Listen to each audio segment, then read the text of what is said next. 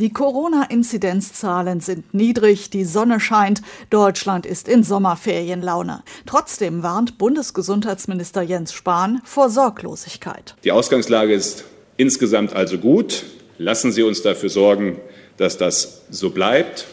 Beides gehört dabei zusammen, gut gelaunt in den Sommer, aber eben auch geimpft in den Sommer mit begründeter Zuversicht und mit der notwendigen Vorsicht. Der Grund für die Vorsicht heißt Delta, die Coronavirus-Variante, die auch bei uns die Oberhand gewinnen wird.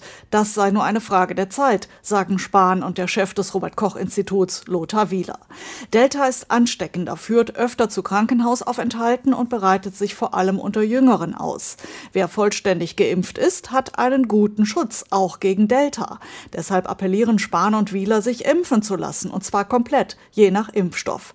Allerdings Allerdings warnt RKI-Chef Wieler, diese Impfungen alleine werden uns nicht vor einem Anstieg im Herbst schützen. Also Impfungen alleine senken natürlich die Anzahl der Fallzahlen, der Erkrankungsfälle und auch der schweren Verläufe. Aber die Impfungen alleine reichen eben nicht aus. Die Erfahrungen in Großbritannien und Israel zeigten, dass die Inzidenzzahlen trotz hoher Impfquote wieder steigen könnten, wenn Masken oder Abstand zu früh wieder fallen.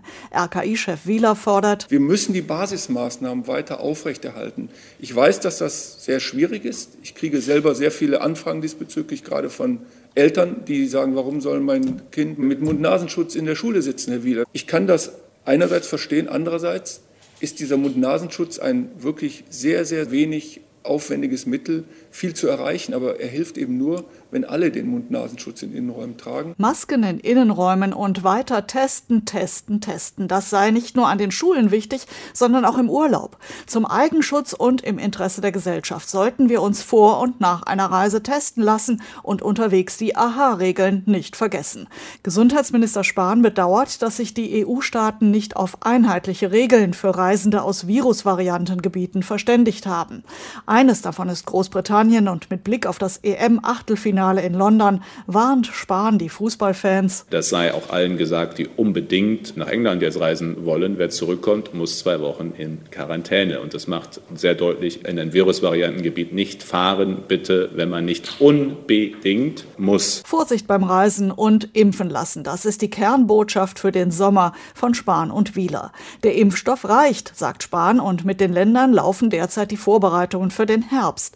Spaten will vor allem die mobilen Impfteams bereithalten für Auffrischimpfungen bei Menschen mit schwachem Immunsystem. Die Wissenschaft fordert aktuell vor allem mehr Studien über diese sogenannten Boosterimpfungen gegen Corona.